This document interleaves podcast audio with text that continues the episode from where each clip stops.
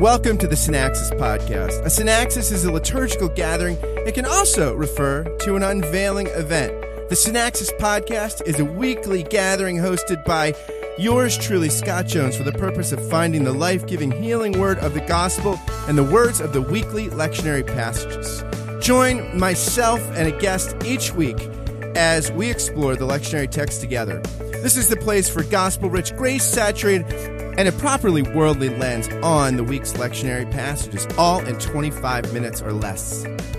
My guest is not a stranger to many, most dare I say, all of you that have been on this podcasting journey with me. It's Bill Borror. Bill is a pastor, a church leadership consultant. He does lots of interfaith work. He's the co host of New Persuasive Words, and most importantly, a near and dear friend. Bill, welcome back to the Synaxis podcast. We're this is like a double shot today. Yeah, good to be here. Great passages. Well, they're always great. I, uh, I always say, I feel weird whenever I say that great passages, as if like there are certain every you know there's there there are two kinds of people, right? The people that have a canon with a canon, and the people that admit it. uh, well, so we have the climax of many ways of the Joseph narrative. Yeah, which is the longest narrative just- cycle in Genesis. Yeah, yeah. It's almost its own kind of. Uh, there's been all kinds of work. It's its own kind of literary unit. Um, but I think um. What's could- fascinating about it too is that Joseph does not really become a biblical theological character of significance in either testament. though that there was some Joseph Christology in the early church.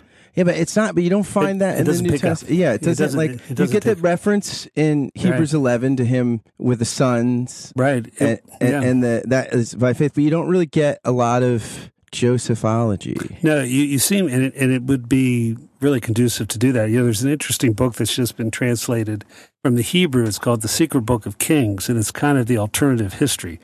Uh, what if David hadn't won? You know, so it's uh, it's from the tribes of Ephraim's perspective, which were the Joseph tribes. So you you could argue that Joseph serves here as the second father, the father of preservation for the children of Israel. Uh, in in in, in many ways, he does you know, he even sees his own mission as preserving his people. Um, and certainly the Joseph cycle serves as kind of a morality play. Uh, becomes a template, if you would, for the long history of having to survive as a Jew in pagan courts. And uh, certainly it, uh, it is in the same kind of vein of what Esther is and, and others. So I, I think it's, it's fascinating that way. And it also just is a, you know, it's a, it's a great family tragedy redemption story as well. Yeah, what happens when everybody knows someone's the favorite child? It, it's uh, it often doesn't go well for anybody. Well, right, and when the favorite child also flaunts that in front of, Exactly. It's a. but also the tragedy of uh, you know, you think that's Ivanka, and pretty clearly, it's Yeah. not certainly not Tiffany. And it seems like Eric doesn't get a lot of love from the Trump family. well, you know, there, there are one of the one of the consistent sub themes in the patriarchal narratives is what happens when you favor a child, the tragedies that involved with that, and the brokenness of the family, whether it's uh, you know Ishmael and Isaac, Jacob and Esau, and certainly in Emilio Estevez and Yeah. Charlie Sheen. Emilio Yeah. definitely is. and uh, and in the Joseph narrative, same thing happens. Um, I, I also think the kind of it's um, you know in the Hebrew, you know Joseph is really messy with his brothers in the early part. I mean, it's always interesting what gets uh, gets how it gets translated. But Joseph says some pretty obscene things to the brothers earlier on when and and in playing with the whole thing about you know putting stuff in their bags and testing them. I mean. Uh, you know, we always treat it as that Joseph testing them, but I think Joseph is, you know, testing himself. Can he really forgive them as well?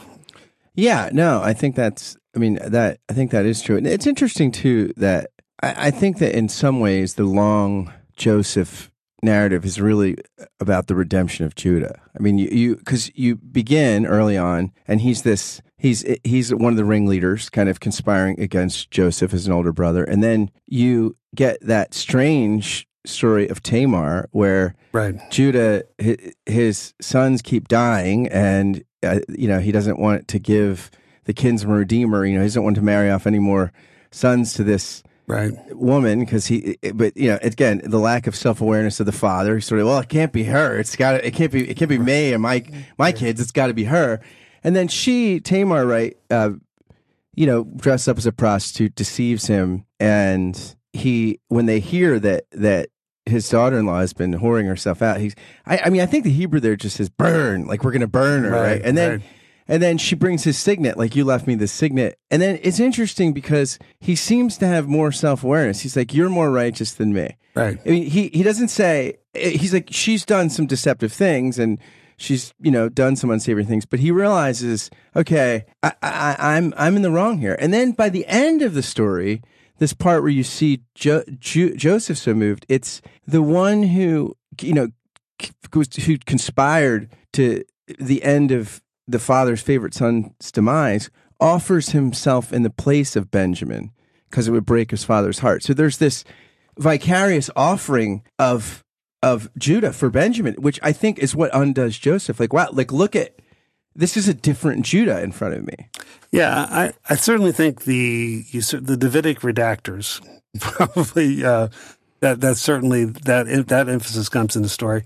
I also think though Joseph, uh, you know, towards it's the, at the end of the book of Genesis, Joseph somewhat redeems the failure of Cain. You know, there's a sense where Joseph's older brothers were not his keeper. Matter of fact, they they they reenact the sin of Cain, uh, but Joseph breaks the cycle here. Yeah, and and yeah, and and is a redeemer not just of Israel, and this is where you do see the, the sensibility of the of the Joseph Christology because he's Right. the savior of Israel and the greater world through the famine and through the wisdom and. And also a great thing, like as you were talking about the exile. Here's this, here's someone where, unlike Abraham or Jacob, there's not God doesn't talk to Joseph. Like we don't even. He says God gives me the interpretation of the dream, but you know it's almost like you know uh, you Yeah. say I was really inspired by that. God must have the Spirit must have been with me. I mean, you have this sense in which th- there there's a there's almost no story where there seems to be such operative providence Right. and yet God not speaking, God remaining silent, God, you know, it's not there, there there's not epiphanies and theophanies like you have with other patriarchs. So it's you know, he's faithful in the midst of what ordinary existence of most of the people of God are faithful in the midst of. They're not getting theophanies and Right. and, and, and, and stairways from heaven and things like that. Yeah, I think that's why he's partially a model for those later on who are in exile and have to deal with that. I think the other thing, though, the the theodicy behind it, obviously, is both helpful. It's it's kind of the Sunday school punchline, you know, that which you wish for evil, you know, God has willed for good. I think that's the King James version, how I was taught, and that's certainly true. I mean, if it hadn't been for Joseph's position in the Egyptian court, which and it have unfortunately probably they were Semitic, the Semitic pharaohs. They were not probably the natural pharaohs. That's historically there was a Semitic group that were running had invaded Egypt, and so they were actually probably Joseph's cousins or the Semitic cousins to the Hebrews running Egypt at this point. So, the, in the short run, or more than the short run, it, it certainly was a preserving act that uh, that you know their salvation because of Joseph's sacrifice and, and suffering. However, you know, one generation's salvation is the next generation's um, bondage, and so being in Egypt both saved them and also turned them into a slave people. Yeah, and I, yeah, I mean, yeah, I think that's that's right, and it, it's interesting too. You with the providence and the redemption. The redemption isn't just happening at the end; it's all the way through. I mean, as you can see, working on on Judah and working on Joseph. I mean, Sure, I'm, Yeah, I'm I sure the, the bitterness and thinking about, Well- gosh, I was kind of Well, maybe maybe there's a reason my brothers. Maybe it was a little extreme, but well, I mean, that's why. I mean, in Hebrew, his language is really obscene in the earlier chapters. You know, I, I don't know how it's translated. this for how you, what you're, what are you poking around down here? In the Hebrew, it's much more. It's a little, little bawdier than that. So he's not, he's not being. Uh, yeah, I think it's not clear to me that Joseph knows how he's ultimately going to come out on this issue. And I love, I love like Joseph's attitude. It's like, hey, this is a prison, but it doesn't have to feel like it. You know, like, guys, always, uh, you know, he's always, uh, he's there's something about blooming where he's Yeah. planted. That's a beautiful thing in the Joseph story. Yeah, and uh, but I think you have to be careful. This gets back to making ultimate statements about what's going on historically. Yeah, and uh, one good day, one one seeming day of salvation doesn't necessarily work out for the future. One of the things that reminds me of, you know, good King Hezekiah is sick and he um, prays that his life would be preserved, and he, he does. He recovers from sickness long enough to produce Manasseh. yeah, I mean, this yeah. is why I think that the, the, the interpretive thing has to be like Christ's death and resurrection and hope for new creation because within every, yeah within every mini resurrection there's always deaths on the other side of them right, right. they're not yeah so I mean yeah I think that's that's right. You have to be careful how you how we sort of read the tea leaves. Right. But I think Joseph is a I think your what your earlier statement of Joseph not being a seer makes him uh, makes him someone that you can emulate in powerless difficult situations yeah, yeah, it's uh, and yeah, again, that's the the Christ figure there. I mean, really interesting, uh, and Judah too. I mean, there's this kind of it's interesting that it's in ultimately it's in both of these people like that that where the redemption comes through powerlessness through giving up power in Judah. Like I mean, in this sort of like there's a reconciliation triggered by Judah's laying down his own sort of power. Yeah. I'm alone from home. And so all alone. Homesick like I never thought on to First Corinthians 15 which is like the the end of Paul's resurrection kind of argument, where this is uh, 15 verses 35 through 38 and 42 through 50, where he talks about you know he's he said sort of in the in the first section of the chapter that basically it, you know you could there are witnesses to this resurrection that this was not this is something that happened in history. And then he goes on with a kind of syllogism like if there's no resurrection then christ hasn't been raised then we're to be the most pitiable. And then he gets to the sort of physics of it. You know how are the dead raised? What kind of body? Uh, what you sow does not come to life unless it dies. And he talks about you know this it, it, that when it goes in the ground it can come up. And then there's um, you know, there's the the Adam, the first and last Adam parallels, and then this great line that flesh and blood cannot inherit the kingdom, nor does the perishable inherit the imperishable. Yeah, it's always struck me this section of chapter 15, which in many ways I think 15 is the punchline for the whole book. Uh, if you want to, if you want to say what's wrong, what's the core problem with the Corinthians, and they don't take because they don't take the resurrection seriously. They don't take bodies seriously, and because they don't take bodies seriously, they don't take life in the material world seriously. What's always, but what's always struck me this section is okay. I'm not sure what his sources are, what the resurrected body is going to be like. It always strikes me as kind of a uh, metaphysical taxidermy here. He's trying to figure things out a little bit, which I always find. Uh, that in many ways, this is kind of the the most uh, oblique of the whole of the whole uh, chapter. Though you know, it's the kind of question people ask. You know, they ask, well, what's going to happen? What's it going to be like? And so it's it's a pastoral response to a question that people had in the first century. I think particularly in a Hellenistically leaning community. You know, well, you know, we're not even sure we want bodies. I, you know, the whole resurrection of the body doesn't really sound that appealing to us anyway. And then, so what in the world is this going to look like? And so I think he's trying to. I, I think. Uh, I think he's his language is being pushed to its limit here. Yeah, it's interesting too. I think that you have to kind of, um, I mean, I, I think the resurrection in general, like eschatology and the whole Christian life, right? There's, there's, there's the already not yetness, right? So like so much, how much of like the sort of falling off the horse to uh, you know one side or the other of the horse in Christianity is like over underrealized eschatology, right? Like over overrealized eschatology. Hey, we're living in the kingdom now. You know, we're, we're it, it's all it's all here uh, you know, this is, you know, the, and really, uh, history and human nature bears out that it's not all here yet. And yet, if you have an underrealized eschatology, it's sort of you, you have this sort of Christian life that's, uh, you know, all right, I'm just hanging on to tell, to, tell, to, to hold, you know, hold the fort, I'm coming. Exactly, exactly. Yeah. And, and also, I think with with the resurrection, like there's continuity and discontinuity, right? That somehow the the redeemed life that God promises for the people of God is in continuity with this life, right? So that so that I think what you're saying is is relevant. You know, the the ethical concerns that you're not gnostic, you're not indifferent. Right. There's not the demonization or, or marginalization of physicality of the body. But you, you also there has to be discontinuity for you know the lion to lay down with the lamb, you know, Well, and, and for yeah. one to not be the supper of the other. yeah, right. And again, even the term spiritual body. Okay, now what in the world would a spiritual body be? I think that also reminds us that a lot of our um, kind of popular notions of heaven have nothing to do with the Bible. I mean, I think you, you come away from this passage with the promise of the resurrection, but not a real clear sense of what that looks like. And I think that's okay. I mean, I, I've talked about, I don't, not maybe not here, but maybe other places, that so much of our concept of heaven is more influenced by Swedenborgianism than, than biblical. I mean, I did this thing with with undergrads before I, at a Christian college. I had them like I printed out every verse in the New Testament that dealt with the soul, and I asked them at the end of the day what that told them about what the soul is, and they said, "Well, not much." And we had just read um, some Platonic dialogues, and are like, well, "How much do you think the Plato shapes what you think of the soul, and how much the Bible?" And they were like, "Oh, I guess really it's Plato, because you really, I mean, there's not a lot metaphysically about what the soul is mentioned a lot."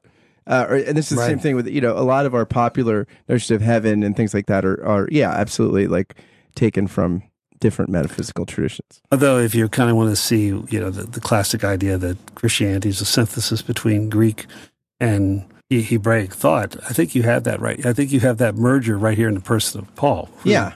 And I think that's fine. It's kind of fascinating to see that kind of, I don't know, it's almost like uh, this is scrap paper. He's kind of working on the side trying to figure this out as he goes along. And maybe, you know, maybe this is in a, uh, you know, I don't remember there being much speculation in apocalyptic literature about this, but there could be things I haven't read or things we don't have anymore as well that were, was a source for the speculation.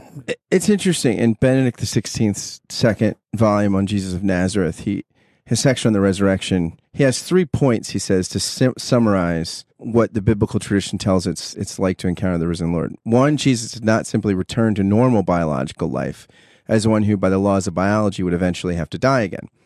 Second, Jesus is not a ghost. In other words, he does not belong to the realm of the dead, but is somehow able to reveal himself in the realm of the living. And third is, nevertheless, the encounters with the risen Lord are not the same as mystical experiences, in which the human spirit is momentarily drawn aloft out of itself and perceives the realm of the divine and eternal, only to return then to the normal horizon of its existence. Mystical experience is a temporary removal of the soul's spatial and cognitive limitations, but it is not an encounter with a person coming toward me from without.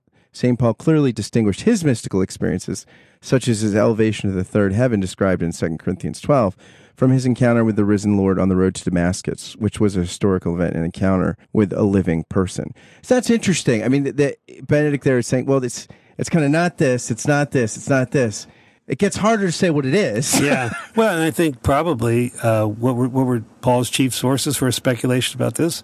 Well, what he talks about earlier in the chapter eyewitness accounts. Yeah. So those with whom he had had conversations about.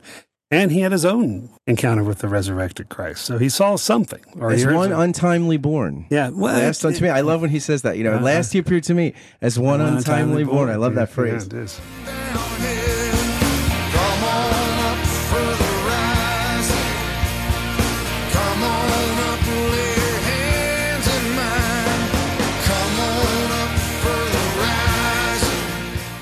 All right. On to the gospel here. We have Luke 6 and the injunctions about um, loving your enemies. 6 27 through 38. Love your enemies, do good to those who hate you, bless those who, who curse you, uh, give to everyone who begs from you, and, and so forth and so forth. And then you have the command to love those who are your enemies, because even sinners love the people that you know love them and, and do good to them and you have the do not judge and you will not be judged don't condemn you'll not be condemned forgiven you will be forgiven uh, so yeah these this sort of uh, lucan the sermon on the plain Yeah. Last week, my sermon title was A Plain Sermon. i like that Yeah. Well, one of the things I think that uh, maybe at least at one point in all of our lives as preachers, if not on a regular basis, sometimes it wouldn't be a bad idea to read the words of Jesus and just say, I think he covers it. Now you get paid a lot of money to say No, first jesus, Jesus fir- doesn't mean what he says Well, first of all, I don't get paid a lot of money. there you go that's true But I think, uh, yeah, I think he, I think sometimes I even made a joke about this last week. I made a, uh, or yesterday actually. Um, yesterday was Sunday, uh, but I said, uh, you know what I think Jesus means when he tells us we're to love our enemies? I'm pretty sure it means, and I've read this in the Greek as well, that he wants us to love our enemies. It's the metaphor Yeah, for I don't know what. that's right. it, what he's really, it's a metaphor for him. He really wants us to hate our enemies. Exactly. it's a metaphor for uh, I don't know for something. You know, I remember as a kid, um, and we, yeah, I grew up at church. We had, you know, Sunday morning, Sunday night, and our minister said, "Tonight you're going to hear the greatest sermon I've ever, I've ever preached." I, you know, so we showed up that Sunday night, and uh, he, he he went off stage, or went behind the the, the pulpit, and uh, where you couldn't see him, put a light on a picture of Jesus, and read the Sermon on the Mount. All right, I like that. Yeah, I'm and- for that. yeah. So I would uh, my my chief my chief um, hope would be that we don't uh, just like I said last week. Blessed are those who don't spiritualize Luke chapter six. Uh, blessed are you that don't try to explain this away. We're called to love our enemies. We are told we're going to be forget, forgiven and judged as we forgive and as we judge. He might actually mean that. He says it a lot. He says it like every other uh, pericope in Matthew's version of the Sermon on the Mount. So it is a very good word of warning, and probably this, this passage represents, and it's certainly in other places, that which is most, maybe most radical about the gospel of Jesus Christ. Yeah, but I mean, it's interesting here because you you think about this like is the is this good how is this good news right? Or i think you're right. Is it is it warning? Is it is it it's it's it should be preached right? I mean it should be taken as universally condemning right? Because on this standard nobody would be redeemed. If everyone judged as they were judged and everybody forgave as they forgive and everybody like w- was assessed that way and and then the kingdom would be a, a pretty unpopulated place Right. But I also think, in terms of if the Gospels are written for the church, to the church, um, by the church, then I do think these are words that are, I, I mean, to me, only say, okay, that we're just all good. We can't, none of us could do this. Therefore, we, I, what do you do with it when you say that none of us can do this? Well, I mean, I think that it it keeps us humble, and it Sure, and- absolutely. and, it it should kind of, I mean, it it should keep us to the place. I mean, it's it's interesting because the words of Jesus, right, to the woman who comes in and uh, it wa- washes his uh, his feet with the hair, and says to Simon the Pharisee, right, like Oh, the, the Luke version. Of yeah, it, yeah, He says, you know, the one who forgives much uh, loves much. Much shabby. Yeah, the one who who's forgiven little loves little, and I think that to the degree that which th- this message uh, is a word of is right warning, and and and it leaves us all in the dock. That it- it leaves us in this in this place of oh my God, uh, we've been forgiven much. We ought to love much. like we Well, ought, yeah. we ought to be incredibly Yeah. uh, humble and generous because of the generosity that's shown us given yeah. if this is the standard, we we we are we are we all lead uh, leave a lot to be desired, and so there there should be this kind of humbling. Uh, Oh, absolutely. you yeah, know, I, that- yeah. I, and I'm thinking about for our brothers and sisters who are uh, Methodists. I was with a bunch of uh, a, number of Methodists this week in a conference in in Dallas, and uh, certainly we have. was Jason Micheli there? No, he was not. But there's friends. Uh, How is Jason not invited? uh, he's not part of this uh, group. Okay, But uh, certainly, there's a lot of friends of the show. Uh, certainly, my colleagues at this uh, mini conference, and uh, the the, the you, I, what you what you said there brings to mind that what is both encouraging and damning about this passage is this is spoken to both sides of any argument. right, right, yeah, other yeah, words, because you want to be judgmental about the people you think that are judgmental, absolutely. but then you've just been judged. You just Yeah, judged. yeah. And I think the other thing too, I mean, this, you know, if you love your enemies, then they're no longer your enemies, at least from your perspective. It's kind of like if God so loved the world, suddenly in bold face we have, oh, God, you know, we certainly had hints of it in the Hebrew scriptures, but he comes right out and says, well, wait a minute. God doesn't really have enemies if he loves everybody, and that we're supposed to be imitators of God that way. So I think you're right. I think the, the humility brings us to our prayers of confession precisely because, you know, who, if you're really, the more you, you saw, particularly that's interesting going into Lent. I mean, if you would just use this passage as a daily self examination during Lent, I don't, I think you could do, you would be well served for your soul. Yeah. Yeah, and, and also I think ultimately, like the Beatitudes, right, are a description of Jesus. I mean, they are like he is the one who loves his enemies. He is the one who judges not. I mean, he is he's poor. He is poor, poor in spirit and poor, Poor, poor. literally. Yeah, Yeah, poor. yeah. Yeah. So that ultimately, you know, if we're united to Christ, and, and that's what the Spirit does. I mean, it's it's this is the fruit of the Spirit, right? It it it. The, the spirit smells looks like Jesus and, and this is you know the sermon on the mount is i mean that's great about the reading it and with putting the picture of jesus because it is jesus Right. And I think the ultimate thing is this is the ultimate um, bomb for tribalism. yeah This blows it up. Yeah. Well, thanks, everybody. Blessings in your preaching and hearing of the word this week. And thank you, Bill. Thank you, Scott.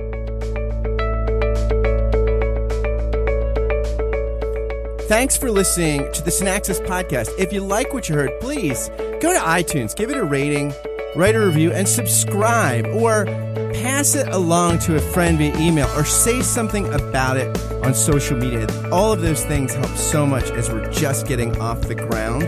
Thanks to Bill for being on the podcast, and thanks again to you for listening. Until next time, friends, fare thee well.